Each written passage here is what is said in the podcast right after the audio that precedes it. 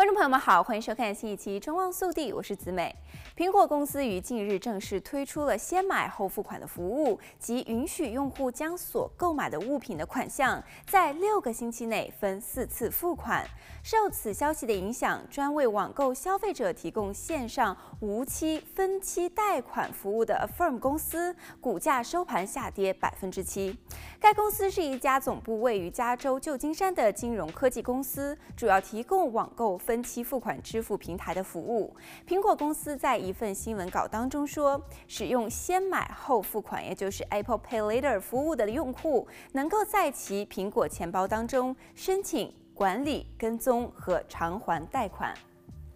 个人用户可以申请五十美元至一千美元的 Apple Pay Later 贷款，并且在接受 Apple Pay 付款的商家将其运用于支付应用和网上购物的支付。这些付款没有利息，也没有额外的费用。万事达分期付款计划支持苹果公司的先买后付款服务，因此已经接受 Apple Pay 的商户不需要做出任何的改变，就能够让他们的客户使用这项服务。苹果公司说，用户可以直接在苹果钱包应用中申请贷款，而且不会影响他们的信用评分。根据该公司的一份新闻稿，一旦他们选择了想要提取的金额，就会进行一次软信用的调查，以确保他们的财务状况良好，可以接受贷款。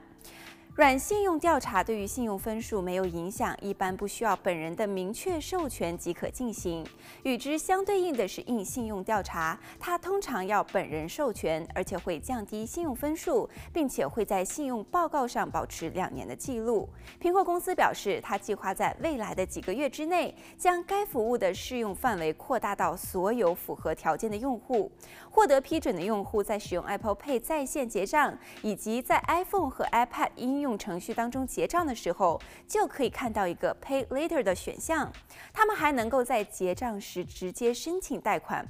苹果公司还透露说，使用该服务购物时，将会通过 Face ID、Touch ID 或者是密码进行认证。苹果公司表示，用户可以在苹果钱包中看到他们现有贷款的到期金额，以及将在未来三十天内到期的总金额。用户将被要求链接一张银行账户的借记卡，作为他们偿还贷款的方式。信用卡将不会被接受。好了，本期节目到这里就结束了，我们下期再见。